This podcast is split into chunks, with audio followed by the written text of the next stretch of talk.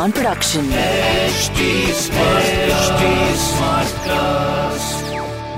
आप सुन रहे हैं एच डी स्मार्ट कास्ट और ये है लाइव हिंदुस्तान प्रोडक्शन हाय, मेरा नाम पंकज जीना है। आप सुन रहे हैं लखनऊ स्मार्ट न्यूज़ और इस हफ़्ते मैं ही आपको अपने शहर लखनऊ की खबरें बता रहा हूँ। तो पहली खबर यह है कि लखनऊ से चंडीगढ़, देहरादून या जयपुर की उड़ानें जो अभी तक बहाल नहीं की गई थी, वो दोबारा शुरू कर दी गई हैं। किसी को जाना हो तो आप बता सकते हैं।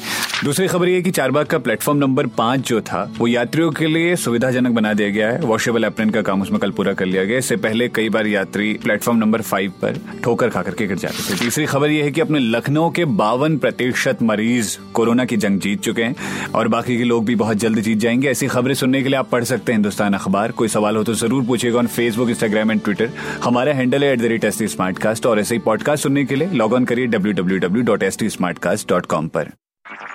आप सुन रहे हैं एच डी स्मार्ट कास्ट और ये था live Hindustan production smart cast